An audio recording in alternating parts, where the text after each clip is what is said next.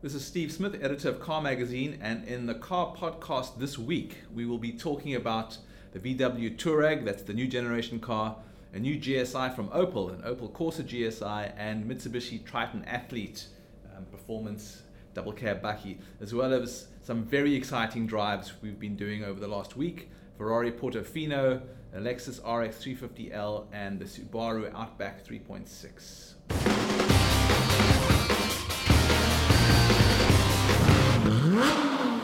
Hello, everyone. It's the Car Podcast once again, and today with me are Terence Steenkamp, Nicol Louw, and Gareth Dean. Um, some news stories we'll talk about that are uh, making some waves on our website, as well as some cars we've recently driven. Um, and there's a variety of uh, exciting and um, more practical um, items on the agenda there. But guys, let's kick off with uh, new Touareg.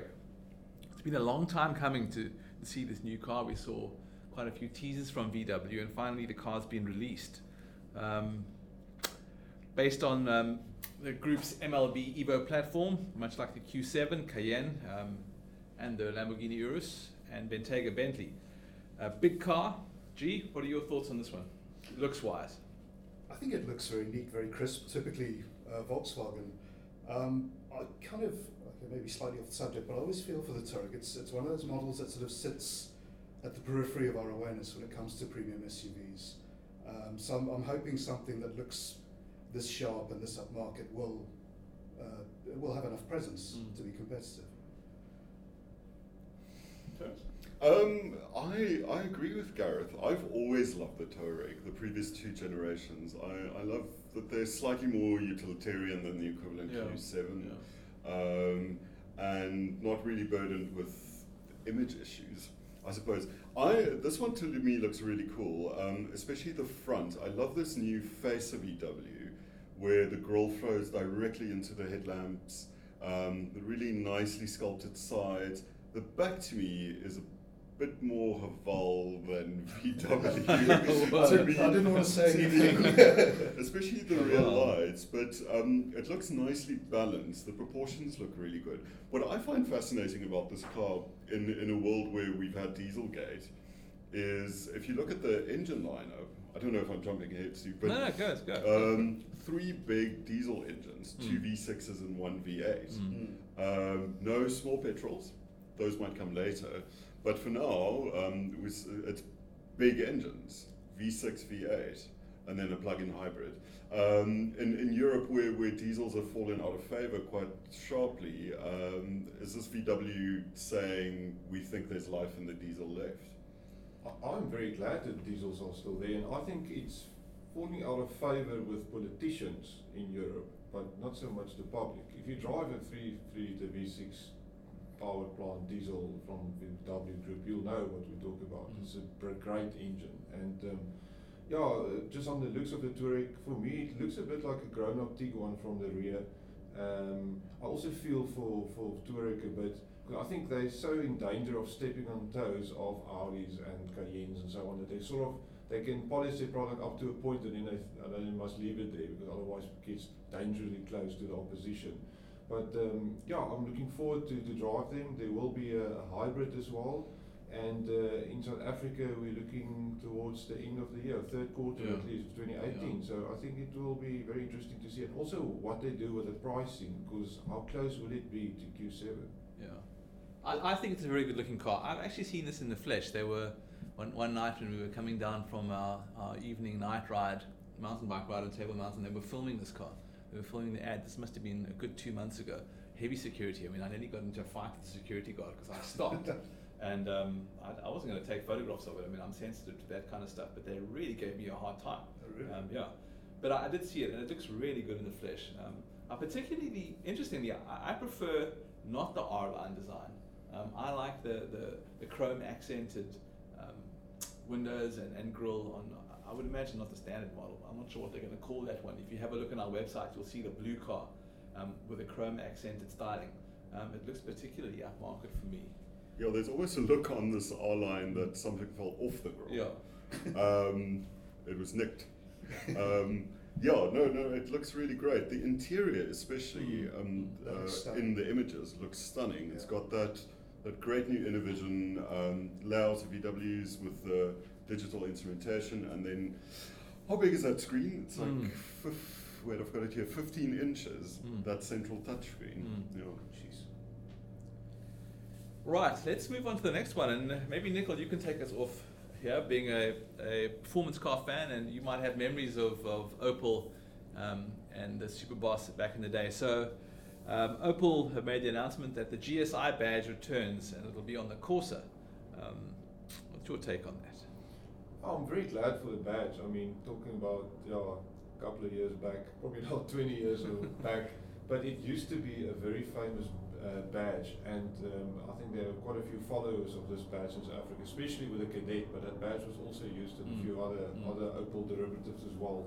Um, but it, it usually it denoted sporty performance, but still sort of practical and um, let's say not top of the range model. I mean, you can get a the, the sporty one is sort of still afforded. So I wonder where this one will slot in because it definitely needs to slot in be, below the, the OPC. See, yeah. So um, yeah, according to what we've read about it, it's a 1.4 with 110 kilowatt and 220 newton meters, and that sounds very similar to what we have now. Um, but maybe there's more to come. As I say, it's just the first reveal here, so I, I think they will have to up the power. They say uh, optic, uh, optional Recaro seats, and from from the looks, there's um, I mean big wheels. There's a, a nice little wing at the back. Mm. The bonnet has got an extra scoop in front. Mm. So it looks the part, it definitely looks like a, like a little OPC. If you look at the rear, it's just a single exhaust outlet on the side, so it's not a centrally mounted OPC, um, yeah, jet fighter like outlet. So it's definitely a, a, a, a mid, mid spec um, performance little car. But I think, yeah, we need it. It's uh, hopefully be manual as well and a nice driver's car. So more of a warm hatch than anything else. Yes, I think that was always the formula for, Yeah, for GSI. yeah. It wasn't outright performance, Yeah. but it's practical performance and sort of performance that's accessible to the normal guy on the street, also from a wallet point of view. So it'll be interesting to see where they price this. This this generation Corsa guys never really caught on, especially here in South Africa. I think it was a it wasn't as much of a if, if we look at how successful the previous one the previous ones have been. This never really um, grabbed the South African market. Yeah, it's a pity. I mean, it's it's certainly the best Corsa that there's Mm. been. Um, and it, it, it's really competitive, I feel, against uh, Fiesta and maybe to a lesser extent New Polo. We'll, we'll see New Fiesta when it comes. Um, I'm, I'm quite excited um, for Opel SA to consider bringing this car in. I think the Corsa range firstly needs a bit of a halo model in the absence of an OPC. Yeah. And secondly, um, it'll slot into a section of the market where um, you don't really have any rivals. There, there aren't many warm hatches. Mm. You've got you, all your one liters and one point sports, and then it jumps to uh, Renault Clio RS and Yeah. all of those. So this could this could do well if it, it fills that little gap that exists. Manual gearbox, as, a, as I think Nicol pointed out, is probably Yeah. key for this. I think it'll do well if, if there is a um, an even hotter model to come. Um, I think it's all good and well having something like this, which is, to my eyes, largely cosmetic. Um, I see it's got a chassis that was fine tuned on the Nürburgring. Um, yeah, enough said.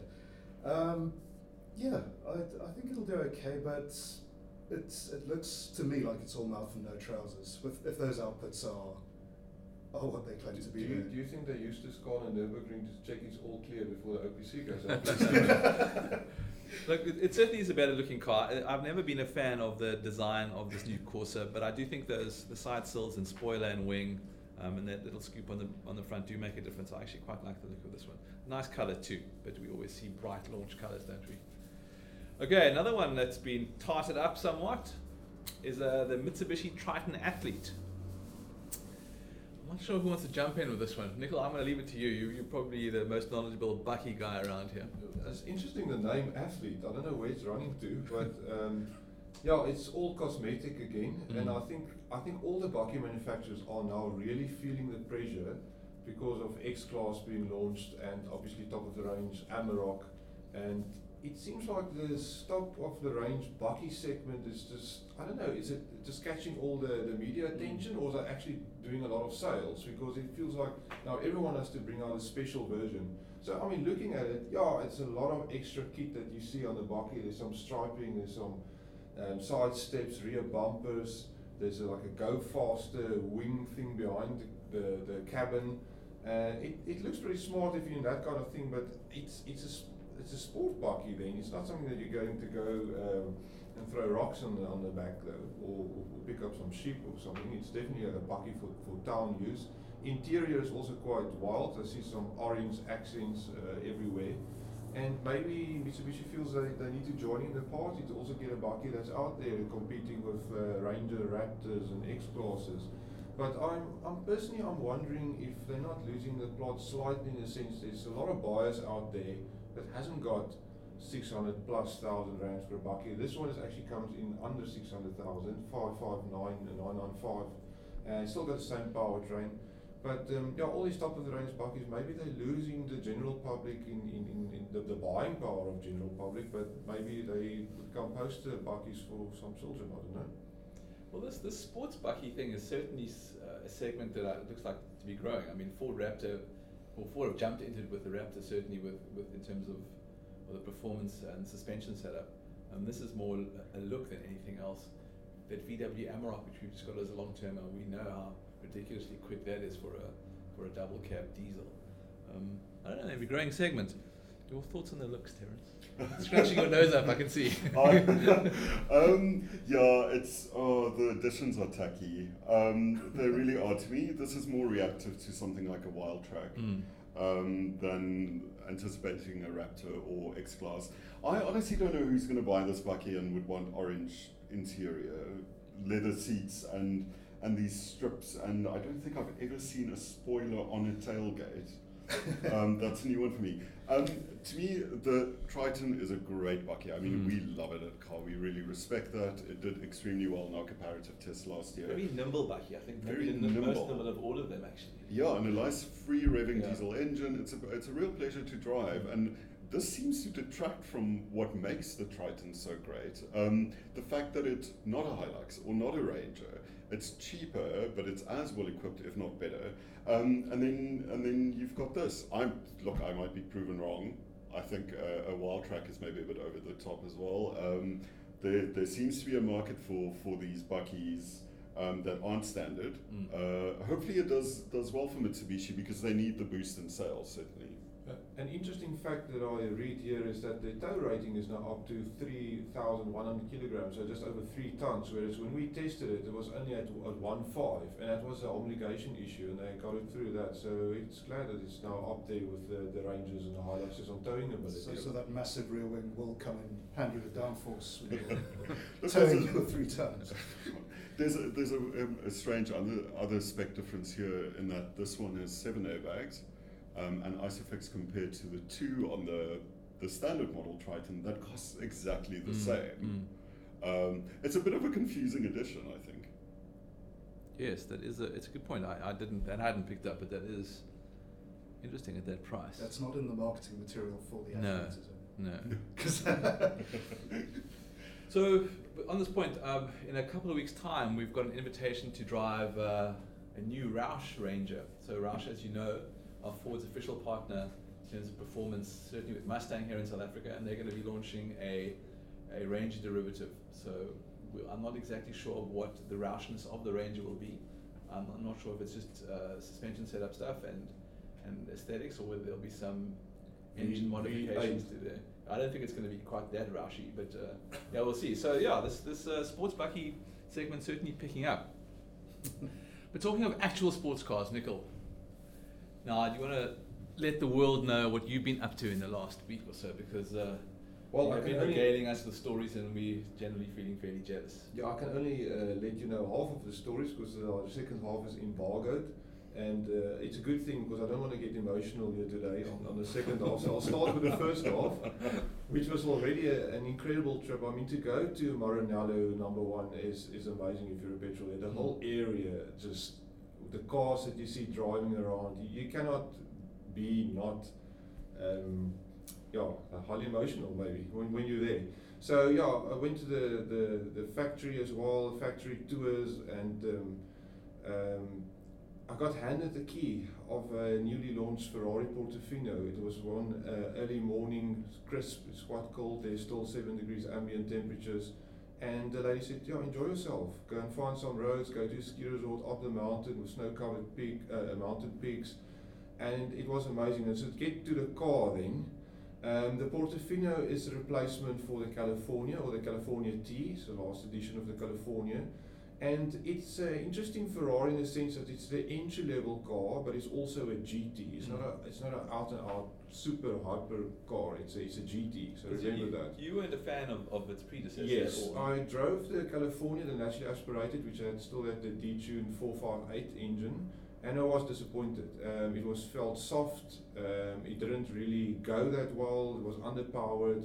And I think that sentiment uh, was. You, will you'll notice people that everyone else here is smiling. Yeah. Nicol talks about a detuned V8 in a Ferrari as being slightly underpowered. Underpowered according to Nicol. Yeah. but, but It's just the looks that got me. Yes. Previous car. But then California Y'all T um, was a lot better. Obviously, there's the introduction of the turbo engine, but the Portofino is an all new car. So it's a new chassis, no body panels are shared, and it's got that lovely 3.9 V8 turbocharged petrol engine now with 441 kilowatts and 760 newton meters. So that's not far off a 488 GTB or Spider, which is around 500 kilowatts. looks it looks much better than the It does look a lot better, and they say they actually used, and it's a bit off the record. They looked at the 812 Superfast for Yeah. styling cues, and you can see at the back, you don't get that flat bit on the on the on the on the um, boot anymore. It's now a sloping rear roof. It looks like a proper GT, the long nose, um, sloping rear, and um, it's a beautiful car in, in the flesh as well. It's actually bigger than you think. On Mm. pictures, it looks tiny, but in real life, it's, it's actually a, a quite substantial car. And um, yeah, just getting into it, driving around Maranello, um, experience it. It's very comfortable. That I can say number one. And you can, you can see that people can drive this every day. It's a versatile Ferrari. It's got the two plus two seating, which if you look at the back, you think you can maybe put your laptop back there if, if your roof is up. Otherwise, it will be gone. But um, they, with, they actually told me that the Ferrari owners 30% use those seats on a regular basis, and it can only be for kids. No, no you, um, fully grown human will fit there. Um, but they use it every day, and you can see why. The ride is perfect if you, if you set it in, in comfort mode. It's really lovely to just devour miles. And I turned off in this road called SP26, which is a mountain road with all these switchbacks that you find in Italy.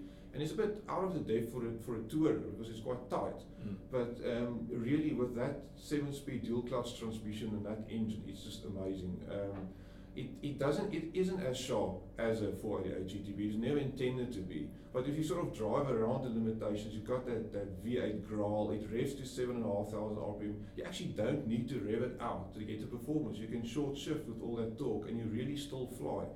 So uh, even with the roof down, I put the roof down going back, even in 7 degrees ambient, um, it's still possible. The climate control is working perfectly fine in, in combination with your heated seats. It's got a nice 10 inch uh, touch screen, which I didn't really use because I wanted to listen to the engine noise most of the time. And when you get to flowing roads, this uh, Portofino comes into its own. And I think that is where it's a lot better than the California because there's actual real performance to delve into, which, which just wasn't there with the previous California. So I think as an entry level car, it is too expensive. For all Ferraris are expensive. Four and a half million rands for this car is a lot of money.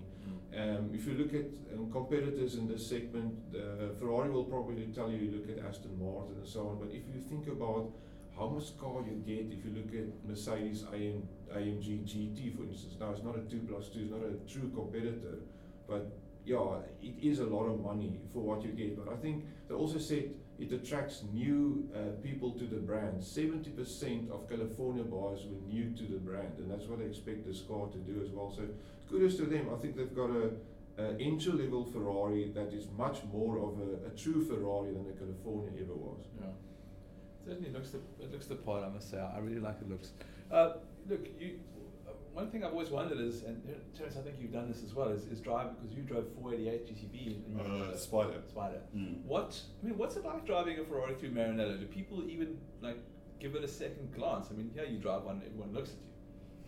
I was in uh, a bright blue one, which I think helped. Um, people seem to expect a red one. Um, we drew a lot of attention everywhere we went. But it was, I mean, a convoy of 20 Ferraris can only right. attract attention everywhere. But it was lovely, warm attention from you could see from Italian fans, and people were honking and in their banged up old Fiat Palios mainly. Um, they love seeing Ferraris. So um, yeah, it's great. You think in Italy, in that area, Mm. people would have gotten accustomed to it. No, no, there was a lot of energy and buzz around it. I think they just love Ferrari, the brand, the people. I mean, there's 3,000 people working for Ferrari in that area, which tells you one thing. Yeah. And um, there's also the culture of the Italians, which is amazing food. It's a wine region as well. Um, Pavarotti, the unfortunate deceased Pavarotti's home is in Modena, and just around the corner. So you've got all this influence, uh, and then the Ferrari brand, it's so evocative. That, um, but I must say, I was uh, trying to do the story uh, in my hotel room, and the noises from outside the window, I, I kept jumping up, and then I see a F40, and I see a 430 Scuderia. It is impossible to do any work there. And um, you do get a lot of attention because I think there's a lot of tourists there looking for Ferraris. I think the people that live there, they sort of got used to all those screaming V8 noises. But uh, if you're new to the area, it's unbelievable. So are we allowed to tell everybody exactly why you were there, or is that the whole thing about it? Because you are, the background is Nick, Nicol is, is on the, the panel of judges for the World Engine of the Year, and um, Ferrari had him there to drive a particular engine in a particular car. So are we allowed to mention that yet? I don't think so. I can just say it was a very special car, and I experienced it on track. And you can put everything together there, and maybe get to the car. But we'll talk about it in after the 16th of April. But that was um, the heart of the trip, and uh, it it uh, meant really it, it really meant a lot to me um, from a personal point of view, from experience point of view. Chatting to engineers, telling you exactly what's going on, what changes have made, probably my best trip. Um, there was other part of the trip which I also would rather mention. It wasn't so cool, but um, from a from a petrol ex- ex- uh, experience, if you could ever go to Maranello, please do. Was that flying economy? I don't want to say it, but I'm quite tall and I'm still hurting as I sit here today. But, yeah. Nicol, that's the man who's been to Italy twice in this period of two weeks for two different things. So if you feel any uh, any animosity, no one can blame you. right, onto something more refined um, in, one- in in certain ways. Um, Gareth, you, you were at the launch of this car, and uh, we've got it here at the moment to test. Um, it, it, I know I don't think anyone everyone agrees with me around this table, but this really is one of my favorite um, luxury SUVs and it- it is now in, in, a, in a seven seater format. And we're talking about Lexus's RX 350 LEX. Um, tell us about the launch and your take on the car. The launch, very lavish. Uh, I think uh, even Nicol would have appreciated the wine list. It was quite expensive. And Terence, he's more snobbish than me. Don't drag me. That is true. That is true. anyway, um, the reason I, I mentioned the wine list is that the odd thing with this launch is that there was very little actual mention of the car. Okay. There was a lot of stuff regarding craftsmanship and, uh, for example, the designers, one of the exercises that they have to do every morning is to make an origami cat with their left hand in 90 seconds. When you remember that from a launch, Yeah. you know, that's a little bit odd. But I suppose that's that's Lexus for you. It's they, they do fly below the radar a little bit. And this car being very quiet, being very refined, um, and I suppose very leisurely in its demeanour, it's, it sort of fits in with that that ethos. Tell us a bit more about it compared to the regular three, the 350. I mean, what, what is different here? Um, extended wheelbase, which you really do notice um, when you're sitting in the back. It so is- the wheelbase is is longer. I thought it was just the body overhangs that were longer. So the wheelbase itself is I longer think too. it. I think it is Okay. longer. Um, and then I think we were talking about yesterday the the engine has been slightly detuned Mm. to accommodate a different uh, exhaust system, owing to I think it's inclusion of a spare wheel or Okay. packaging for the seven seats. Uh, but either way, it's it's running a, a slightly lower output of uh, 216 kilowatts. What's the, the, the normal 350 is? Ooh, 221, Yeah. I think. That's somewhere right. there. Yeah. yeah. Terence is the guy who remembers all the stuff. That's why we all look at him. As, It's, well, well, I'm not 100% sure of that figure, but it's it's over 220. yeah. Um, and there's seven seats. The, the well, let's, let's say the, the third row of seats. How did you find them? Um, I'm, how shall I put this? I'm a f- fairly large carriage, let's put it that way. Um, I didn't actually attempt to get in because, mm. Quite frankly, they, they would have needed to cut me out of the, the car. But uh, I suppose it's, it's the usual case of uh, kids right in the back, and they'd be happy enough there. Yeah, I, I don't know what you guys think. I, I, I've always liked the looks of, of this. Uh, I mean, we still call it L-finesse design language. It's been going around for a while now, and this is certainly um, one of the more uh, exuberant examples of it. I like the look at that edgy design in the car. Um, I was on the 350 launch here for this generation, and, and uh, we did quite a lot of off-road gravel um, driving in that launch. Um, a refined car. I mean, so much so that you, the, the NVH levels are, are so spectacular that it almost feels like you're driving the electric most of the time on, on the roads. You hardly hear anything from that refined engine. Um, what do you think of it, Terence? Um, I like it. I it, I like it for the same reasons I like most Lexi Lexuses. um, uh, the fact that it, it rides really well. It's it's the build quality feels, mm. at least the perceived quality feels spectacular. It's so solid. The materials are great. Um, NVH, as you mentioned. I'm curious to see who buys this car and how many will be bought every month. Um, I'm guessing Lexus has done its research and has found that families need a bit more space.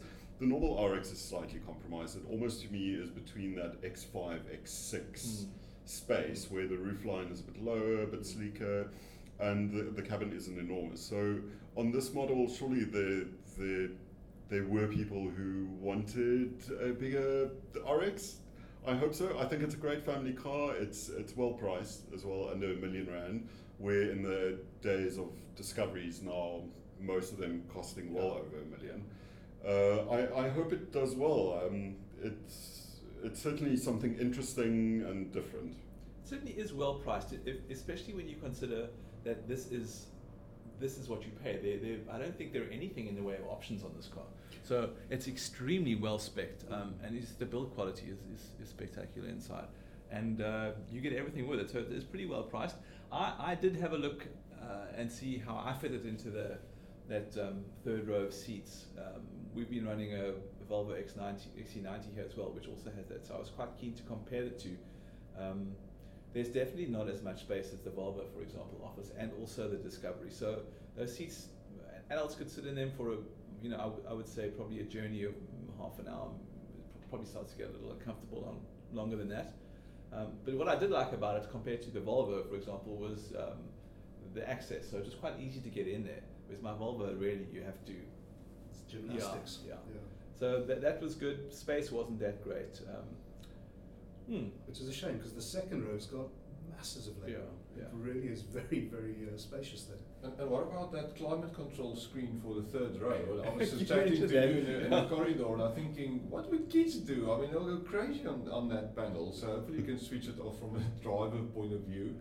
Um, but yeah, the, the, car to me as well. I think it's it's aimed at the American markets still mm. because of the just how it rides. It's very comfortable. I think this thing can devour miles miles easily. Mm. Um, so it's an interesting take to, to bring this car here. I think comparing it to the Germans, it's, it's different. It's a different class of vehicle. But if you think about it, a, a Prado costs basically the same thing. So if you a, a Prado driver and you want something that's more luxurious, you don't want to veer too far away from, from the, the parent brand, then uh, this might, that might be an option for you. Yeah. Um, but yeah, it's, it's, I don't see them selling in big volumes in South Africa. And I also think people that buy them can tend to keep them, hold on to them for a long time, because obviously the reliability for Lexus is second to none. So you know you can run them for a long time. And it's a good thing because I think second-hand value would be a problem if you try to sell it after a year or two. So maybe if you decide on one, tip from me is keep it for a long time.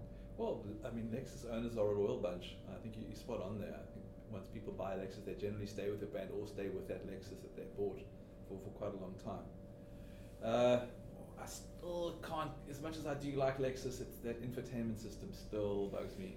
Um, that little touch the yeah, mouse type thing. It's, it's a kind of a, it's a toggle thing, and it even I know you can set the sensitivity, um, but I still battle to move it sort of one little notch on the screen to move it from sort of radio to to Bluetooth. I end up skirting right to the other end all the time. So And you know what the ironic thing is? The, um, in 2014, we tested an IS, and it was an entry level model at the time, and that had a little scroller, like you would get in Rotary a scroller. rotary Yeah. scroller, like in a BMW Yeah. or a Merc.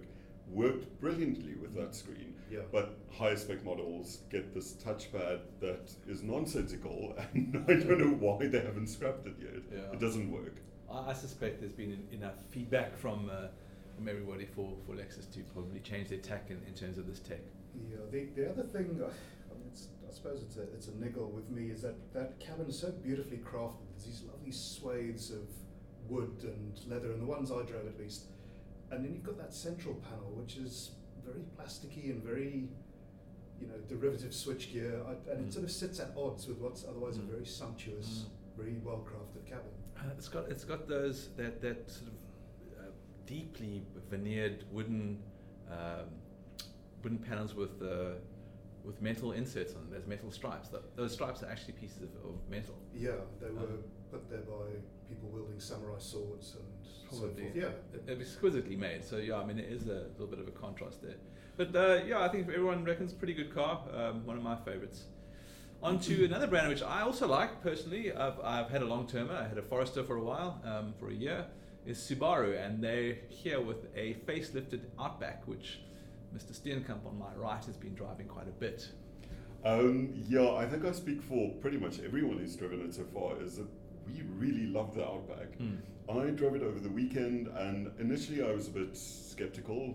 Uh, naturally aspirated big engine, CVT gearbox, uh, and actually it works really, really well. So it's got a 3.6 liter boxer engine. This is um, the top spec of two models you get locally at 650,000 rand. So big 3.6 liter engine with a CVT gearbox. Subaru um, generally makes better CVTs than most manufacturers, Right, I, feel. agree with that. yeah. And generally, they work really well when an engine has enough torque, which this one does. So, in, in day-to-day running, driving in traffic, the revs really rise above about two, two and a half. So the, uh, the car feels very refined. The ride's a bit nuggety at, at low speeds, but then it smooths out, and NVH is excellent. So what you end up with is this car that's a rival for, in terms of price, for a lot of mid-size SUVs, like really entry level uh, X3, GLC, and really top spec Tiguan's. So it sits in that middle range somewhere. But because it's a wagon, even though it's got a lot of ground clearance, 213 millimeters, the dynamics feel more resolved. So it's not roly poly in the corners. Um, it, it rides well, as I said. It's the interior is massive. Um, it's better spec than most Germans until you get to about S class seven series level. Um, and at the price, uh, it's I think it's it's brilliant. It's uh, almost like the Lexus you were talking about. It's someone can buy this car with great peace of mind and drive it for five or ten years or even longer, and the chances of something breaking is so slim. Yeah. So two questions. The, the, the CVT is it steps like like the WRX was and the, and the Forester I had was as well. Yeah. So um, firstly, manual mode. So it's got seven steps, Okay. mimicking gears. Yeah. Um, but I was Gareth and I were actually discussing it earlier because Gareth has an XV um, long termer also with a CVT Mm. transmission. And what I noticed over the weekend in, in the Outback is if you really floor the throttle, it takes on the characteristics of a, a torque converter box. So it'll the revs will rise, but unlike in a lot of CVTs, the revs then don't stay at about six thousand. They drop, but they drop in a way that almost makes it feel not quite, Mm. but it's there, feel like an automatic transmission, which is quite cool. Um, it helps that the engine, as I said, has a lot of torque and it's an inherently smooth, balanced engine and it's a six cylinder, so it sounds Mm. decent. Um, so then, and then the revs start falling. So it doesn't, it doesn't have that whine you get with a lot yeah, of CVTs. Yeah. Is there some new tech in, CVTs that I read a piece that you were working on, Nicol, about um, uh, there's a, a holding gear or something, the, the, the, the pull off trans. Yeah, Toyota's working Yeah, on a new CVT with basically a, a manual first gear. Right. You pull away with a gear because it's, the CVT can be quite sluggish on pull away. So now you get a, the feeling of a manual transmission on your first gear, and then onwards it's the CVT taking over. So it's a new development. We'll see when we when it gets into production and we test it um, if it's maybe the perfect Mm. transmission uh, Mm. combination. But I mean, the whole idea of a CVT um, by running an engine at constant engine speed is to be efficient. Now, if you look at this car with a 3.6 litre flat six engine naturally aspirated, you're talking about the endangered species list of engines. This must rate like right up there. um, because fuel consumption claimed is 11.9 litres per minute. So, as much as I like the technology and the car and whatever, I just have a problem with the fuel consumption of this car for family use. If you're going to do long distances, you need to have a fat wallet to uh, fuel this this thing. So you you pay for your little luxury. So I'll I'll say on that I I was like concerned about the fuel consumption as well. But on our fuel run, it somehow posted less than ten liters really? over the hundred really? kilometers. Okay.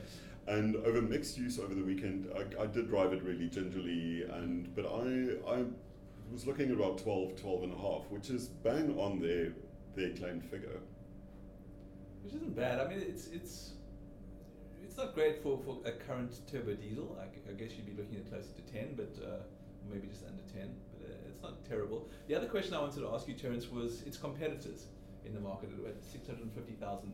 I mean, what what is V90? Is there a V90 at that price? No, V90 is Much closer more, to 800 right. for the T5 entry level model. So we were looking, so you're looking at V60 cross country, mm. which is slightly cheaper, a bit smaller inside, but obviously it has a lovely two litre drivey engine, which um, I mean just feels about a century removed in terms of technology from the 3.6.